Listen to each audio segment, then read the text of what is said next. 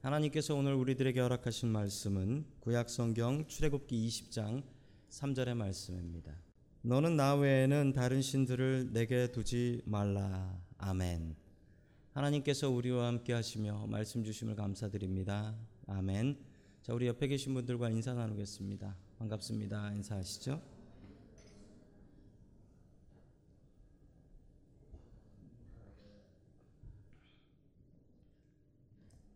자, 오늘 믿음의 계약서라는 제목을 가지고 하나님의 말씀을 증거하겠습니다.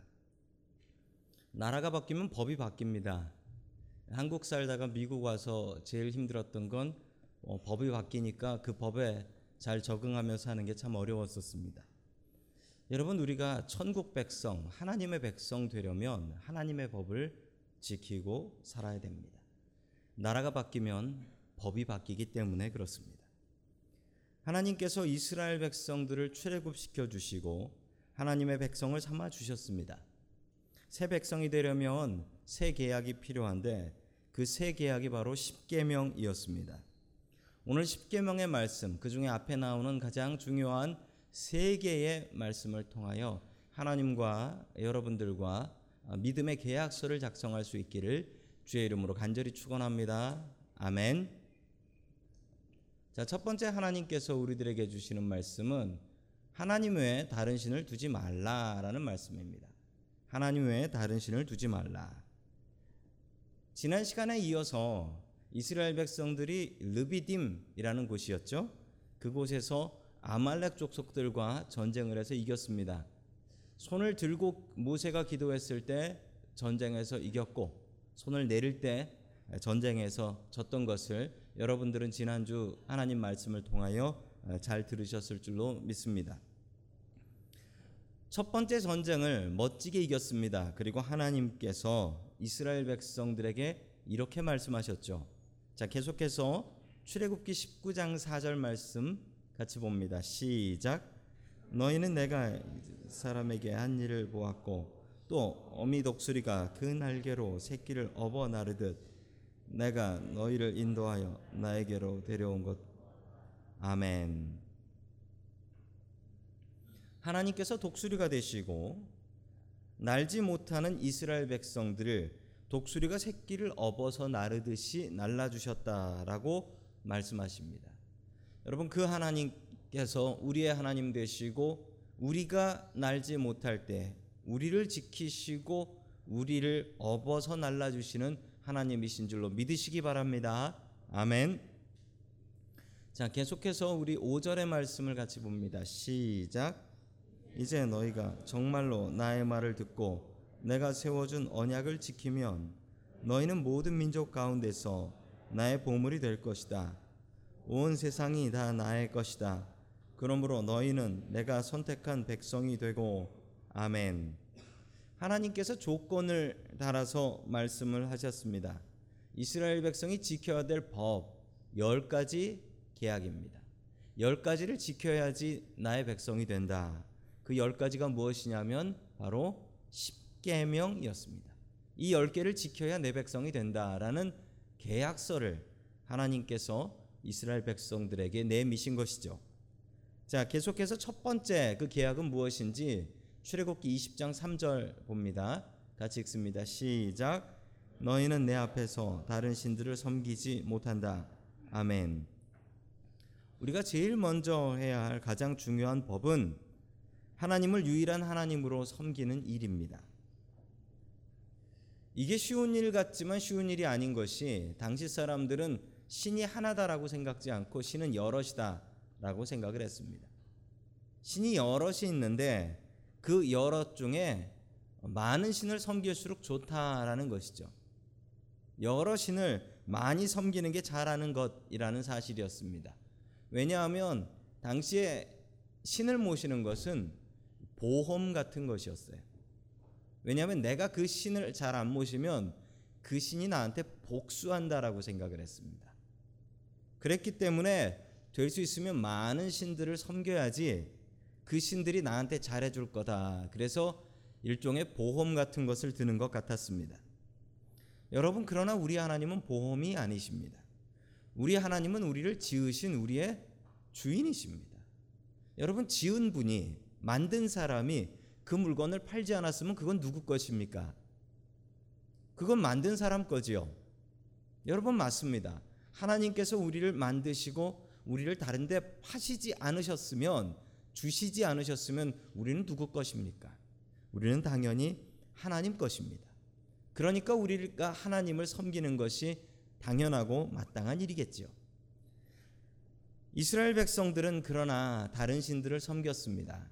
이 바알과 아세라라는 신을 섬겼는데 농사를 위해서 사람들이 만들어낸 거짓 신이었습니다.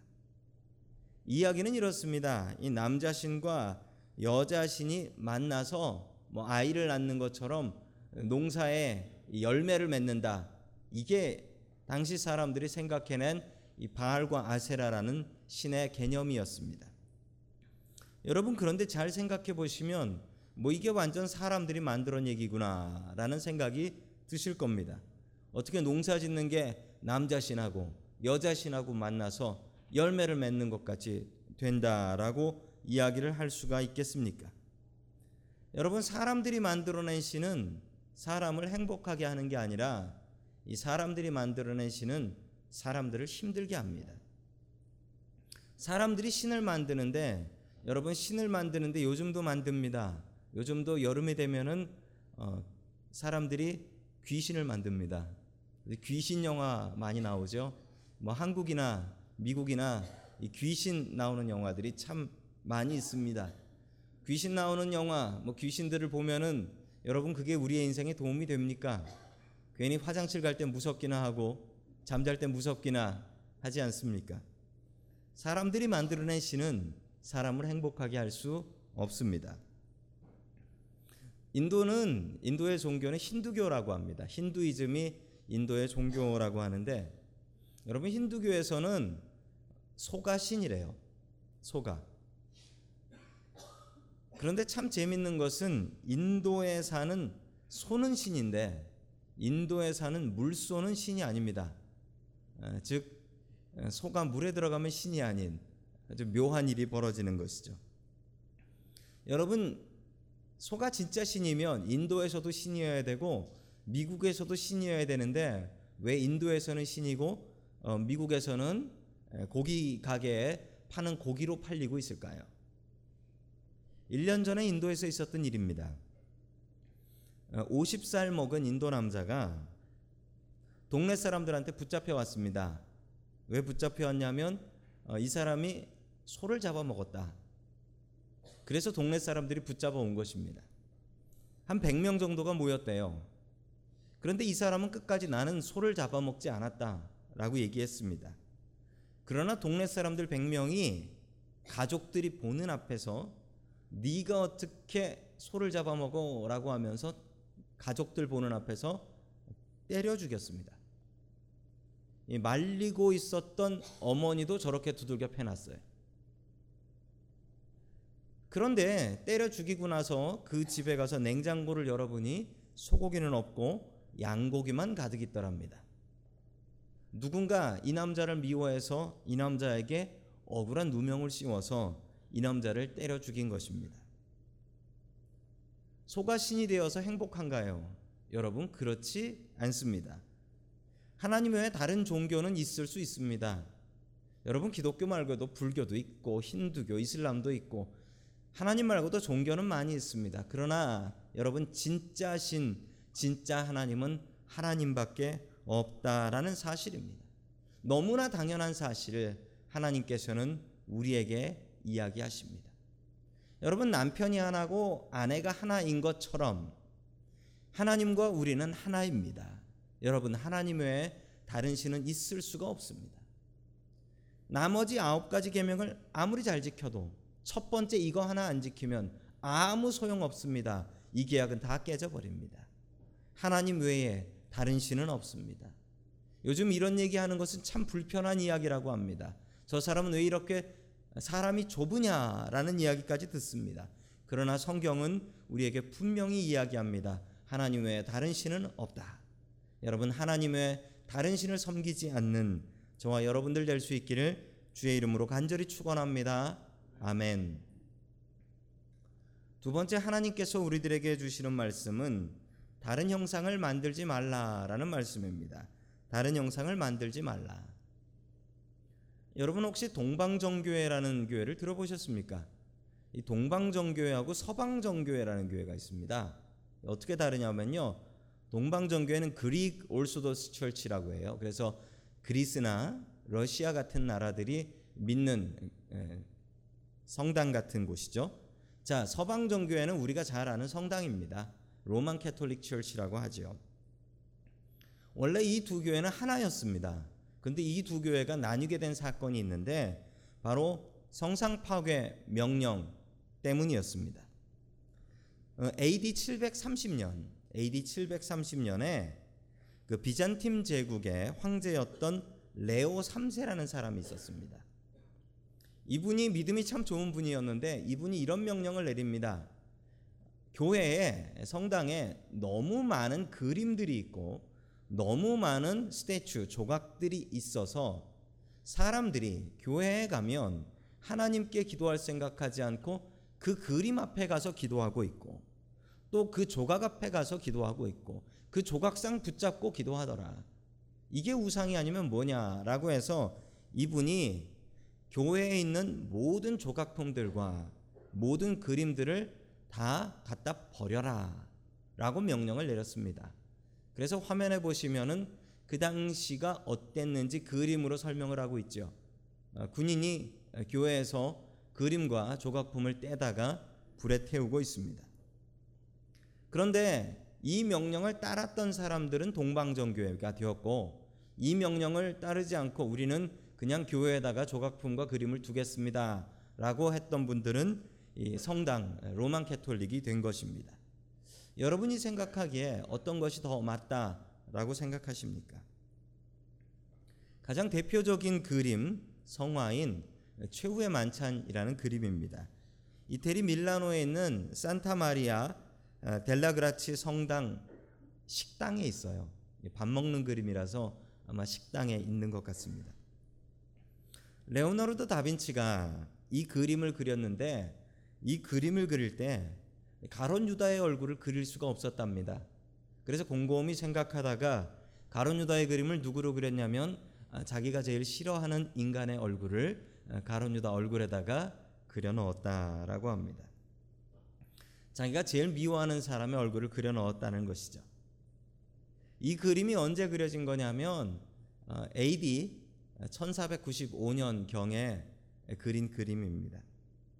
이 그림에 보면 조금 문제가 있습니다. 아니, 문제가 좀 많습니다. 멋지게 그리려고 하다 보니까 사실하고는 별로 다른 그림이 되어버렸습니다. 어, 다들 멋진 옷을 입고 있는데 여러분 그 당시에는 저렇게 컬러풀한 멋진 옷은 없었다라고 합니다. 그리고 여러분 저 그림에서 보시면 예수님은 항상 아, 머리가 방금 미용실에서 머리를 세팅하고 나오신 것 같은 아주 멋진 머리를 하고 계십니다. 예수님하고는 아무 상관없는 스타일이죠. 그리고 사람들이 앉아 있는 모습이 테이블에 멋지게 테이블 보까지 여러분 집에서 식사하시면서 테이블 보 까십니까? 뭐 손님이나 와야지 깔지 저렇게 테이블 보 깔고 의자에 앉아서 여러분 저건 사실이 아닙니다. 저 당시엔 저런 테이블도 저런 테이블 커버도 그리고 저런 의자들도 별로 흔하게 볼 수가 없었습니다. 그 당시 사람들은 이렇게 밥을 먹었답니다. 누워서 먹었대요. 이렇게 팔 이렇게 하면서 누워 가지고 누워 가지고 이렇게 왜냐하면 앉아 있을 의자가 별로 없어서 테이블이 없어서 그냥 누워 가지고 이렇게 먹었대요. 뭐 앉아서 먹으면 안 되겠느냐? 여러분 앉아서 먹는 게 양반다리하고 앉아서 먹는 게 어, 여러분 아주 어려운 기술이라는 사실을 아시죠? 여러분 미국 사람들이 우리가 앉아 있는 것을 보고서 한국에서 혹시 서커스를 하셨습니까? 라고 물어보시는 분들도 계십니다. 왜냐하면 이렇게 앉아 있는 게 땅바닥에 앉아 있는 게 이게 너무나 어려운 일이기 때문에 그렇습니다. 이 그림이 사실하고 참 많이 다릅니다. 여러분 이 그림의 은혜를 받으시면 성경 말씀은 잘 보이지 않게 됩니다. 여러분 이게 성화 거룩한 그림의 좋은 점이기도 하지만 나쁜 점이기도 한 것입니다.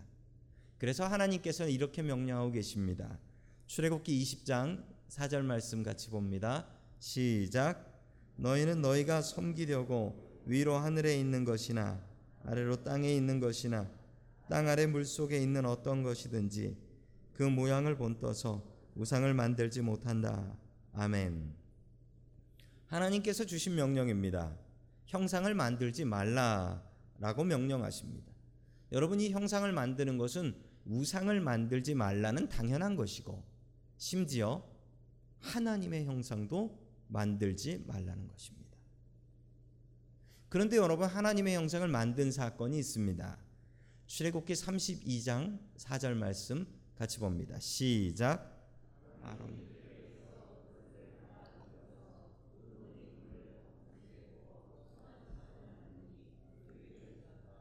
이스라엘아 이 신이 너희를 이집트 땅에서 이끌어낸 너희의 신이다.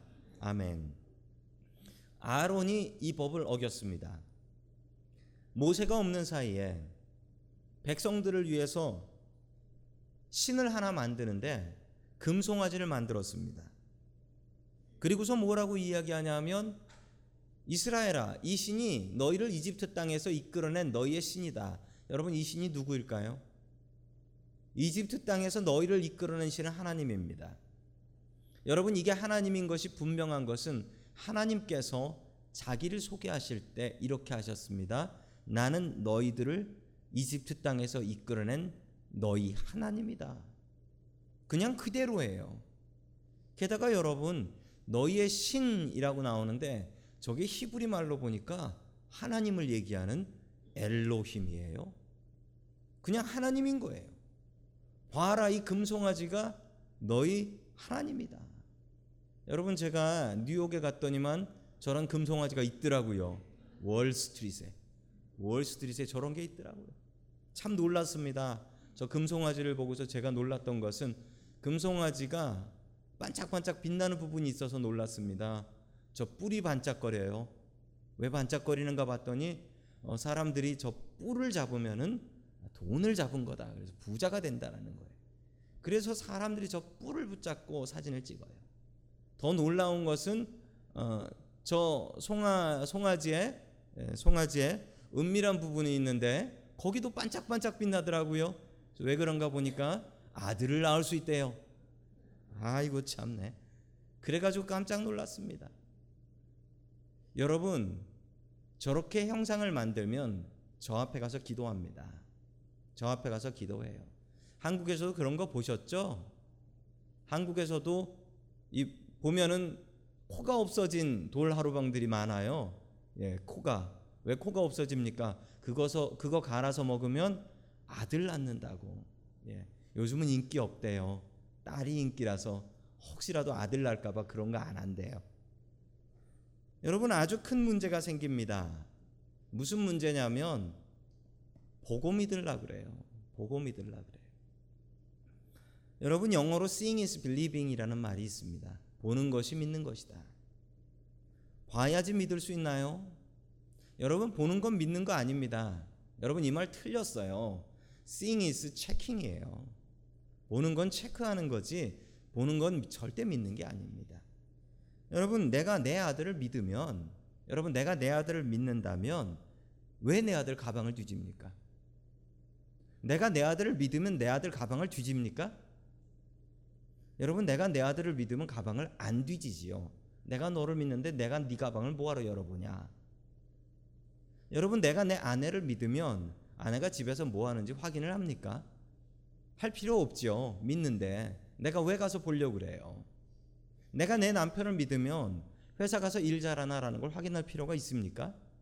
없지요. 여러분 내가 회사 가서 이 사람이 출근했나 잘 일하나 확인하면 믿은 겁니까? 안 믿은 겁니까? 여러분 안 믿은 겁니다. 안 믿은 거예요. 믿음은 확인하지 않습니다. 믿으면 보려고 하지 않아요.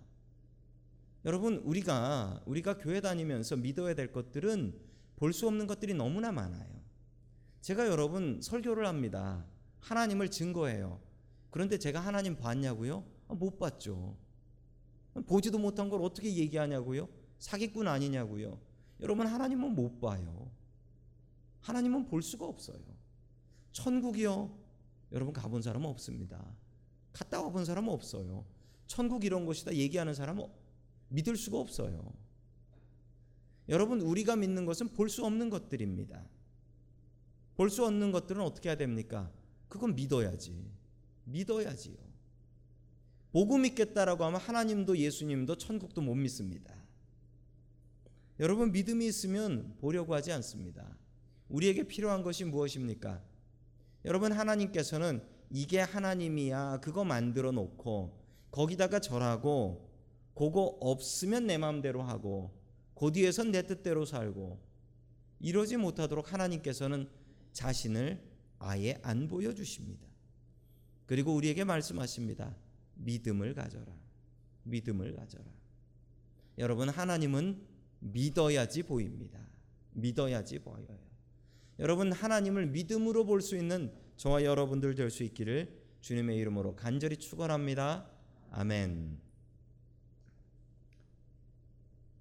하나님께서 우리에게 주시 세 번째 주신 말씀은 하나님의 이름을 망령되게 부르지 말라라는 것입니다. 하나님의 이름을 망령되게 부르지 말라. 자, 우리 7절 말씀 같이 봅니다. 7절입니다. 시작. 너희는 주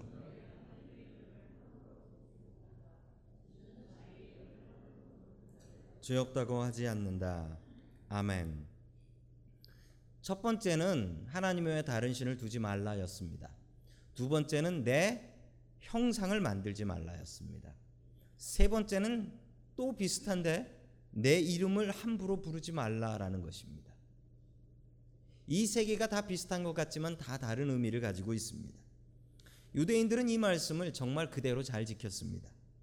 얼마나 잘 지켰냐면 여러분 하나님의 이름을 어떻게 쓰는지 궁금하시죠? 한국에서는 하나님의 이름이 두 개입니다. 아십니까? 아, 교회에서는 하나님 그러고 성당 가면 하느님 합니다. 미국에 오면 그 하나님이 가시 됩니다. 그런데 대문자 G로 쓴 가시 됩니다. 정말 달라요. 중국에 가면 하나님이 신이에요, 신. 여러분 정말 다릅니다. 그러면 원래 하나님의 성함은 어떻게 되실까요? 화면에 나옵니다. 히브리 말인데요. 히브리 말은 오른쪽에서 왼쪽으로 읽습니다. 자, 이것에 닉네임이 있는데 닉네임은 신성 사문자 라고 합니다. 테트라 그라마톤이라고 하죠. 자, 신성 사문자는 무엇이냐면 하나님의 원래 이름입니다. 그런데 문제가 있습니다. 히브리 말은 원래 히브리 말은 뭐 요즘 히브리 말은 있지만 모음이라는 게 없어요. 바울이 써져 있지 않습니다. 사람들이 알아서 읽어야 되는 거예요. 지금 저기 써져 있는 건 저건 자음밖에 없는 겁니다. 저기 컨서넌트라고 하는 자음만 있는 거예요. 여러분 상상해 보십시오. 한국말로 자음만 있으면 김동원이면 기역, 디귿, 이응 이것만 써져 있는 거예요. 이걸 갖고 김동원인지 어떻게 알아요? 저게 바로 그 말입니다. 저게 바로. 저거를 어떻게 읽느냐? 몰라요. 원래는 읽을 줄 아는 사람이 있었죠. 근데 문제가 생겼습니다. 유대인들이 하나님의 이름을 망령되게 부르면 안 된다고 해서 저 말을 한 몇 천 년 안 읽었습니다. 그랬더니 다 죽어서 저 말을 어떻게 읽어야 되는지 아는 사람이 하나도 없었어요. 지금 저 말을 어떻게 읽어야 되는지 아는 사람은 지구상에 한 명도 없습니다. 저 말을 이렇게 읽었어요. 아도나이. 저 말은 아도나이가 아닌데 아도나이는 나의 주님이란 뜻입니다. 그렇게 읽었던 것이죠. 서기관들이 저 말을 쓸 때에는 그 사람들을 베껴 쓰는 사람들이니까 쓸 때에는 저 말이 나오면은 목욕탕에 가서 몸을 닦고 나왔습니다. 예를 들어서 하나님 하나님 나의 하나님 뭐 이런 거 나오면 큰일 나는 거예요. 하나님 하나님 나의 하나님 세 번 가서 닦고 나오면서 써야 되는 거죠. 그러면서 썼다는 거예요. 왜 그랬습니까? 하나님의 이름을 함부로 사용하지 않기 위해서. 그런데 여러분 우리가 하나님의 이름을 너무나 함부로 사용합니다. 미국 말은 더 놀라워요. 미국 말에는 어, 말하면서 하나님이 정말 많이 들어가요.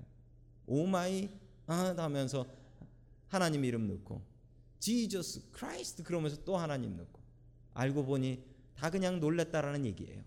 놀랬다라는 얘기인데 왜 하나님 예수님 이름은 그렇게 많이 넣고 뭐 모세 이름도 들어가요. Holy Moses 그러면서 모세 이름도 들어가고 아무 상관없고 다 놀랐다는 얘기예요. 여러분 하나님의 이름을 함부로 사용하면 안 됩니다. 십계명의 세 번째 계명이 이걸 분명히 반대하고 금지하고 있습니다. 한국의 어느 회사 회장님 CEO 집에서 있었던 일입니다. 이분이 아주 믿음이 좋은 분이에요. 이분이 아주 믿음이 좋은 분이어서 어, 한국에 아주 큰 교회도 지으신 분이고요. 그리고 한국에 아주 큰 신학교도 자기 돈으로 지으신 분입니다. 얼마나 부자입니까? 자, 그런데 이분이 세금을 안 냈습니다. 세금을 안 내서 어, 한국 서울에는 이38 기동대라고 해서 세금 받아가는 팀이 있습니다. IRS 같은 곳이죠. 이 사람들이 지금 실제로 세금 거두러 간 사진입니다. 세금을 거두러 가서 집을 샅샅이 다 뒤졌습니다. 샅샅이 다 뒤졌는데 뒤져가지고 얼마를 찾았냐면 어, 현금 cash로 27억 원을 찾아냈어요. 대단하지요? 집에서 cash로 27억 원, 어, stock으로 300억 원을 찾아냈습니다. 근데 세금을 안 냈던 거예요. 이걸 걸렸습니다. 걸려서 이 가져가려고 하니까 아주 이 믿음 좋은 권사님이신데 이 권사님이 뭐라고 말씀하셨냐면 그 돈은 하나님께 헌금할 돈이에요. 가져가시면 벌 받습니다. 라고 얘기한. 아니 여기서 왜 하나님 얘기가 나옵니까? 그러면 하나님이 세금을 떼어 먹는다는 얘긴데. 그러자 이 세금 징수하는 팀원 중에 한 분이 이렇게 얘기했답니다. 세금 내시면 하나님께서도 기뻐하실 거예요. 이분도 아마 교회 다니시는 분 같습니다. 참 부끄러운 일입니다. 내가 세금 안 내는 거에 왜 하나님 얘기를 합니까? 내가 세금 안 내는 거에 왜 하나님 이름을 팔아요? 이게 바로 대표적으로 하나님의 이름을 함부로 사용하는 겁니다. 여러분 내가 도망가려고 내가 도망가려고 거짓말하면서요 하나님께 맹세코 안 했습니다. 여러분 종종 TV에 나와요. 그 public hearing 청문회 끌려가면서 정말로 했습니까? 안 했습니다. 내가 크리스찬인데 내가 이걸 왜 했습니까? 하나님 앞에 맹세코 나는 안 했습니다. 그러고 걸려가지고 감옥 가요. 그러면 여러분 그 사람 욕 먹습니까? 하나님 욕 먹습니까? 이게 바로 하나님의 이름을 함부로 사용하는 것입니다. 당장 내 어려움을 피하려고 하나님의 이름을 팔면 안 될 것입니다. 어떤 남편이 죽었습니다. 그런데 이 남편은 평생 동안 나쁜 짓만 하다 죽었습니다. 가족들에게 나쁜 짓만 하고 아내를 고생시키고 자식들 학대하다 죽었습니다. 이 남편이 죽어서 장례식을 하는데 뭐 장례식 때는 그렇습니다. 장례식 때 목사님들은 어, 어쩔 수 없이 거짓말을 많이 해야 됩니다. 좋은 얘기만 해야 되지 돌아가신 분에게 뭐 그렇게 그렇게 살다가 죽었습니다. 뭐 이렇게 얘기할 수가 없지요.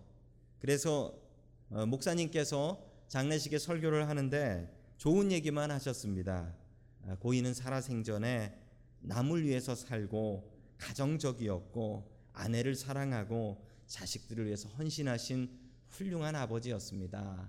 라고 설교를 하자 어, 듣고 계셨던 아내가 어머니가 아주 불쾌하며 아들에게 야 니네 아버지 맞는지 관뚜껑 한번 열어봐라. 아무래도 아닌 것 같다. 내가 잘못 온 것 같다. 어느 목사님의 장례식입니다. 그 장례식장의 모습이에요. 한번 보세요. 한국에서 장례식 가보신 분들은 저거 이상하다라고 생각하실 거예요. 여러분 뭐가 없습니까?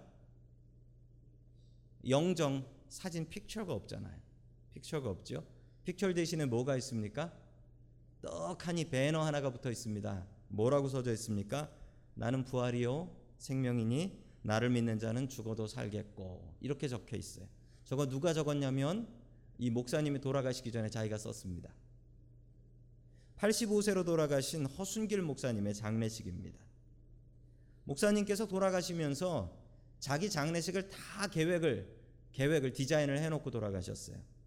뭐라고 하셨냐면 돈 받지 말고 꽃도 받지 말고 사진도 걸지 말고 사진이 없으니 절할 데도 없으니 온 사람들은 그냥 가족들한테 인사나 하고 아, 집으로 돌아가시오. 이렇게 해놨어요.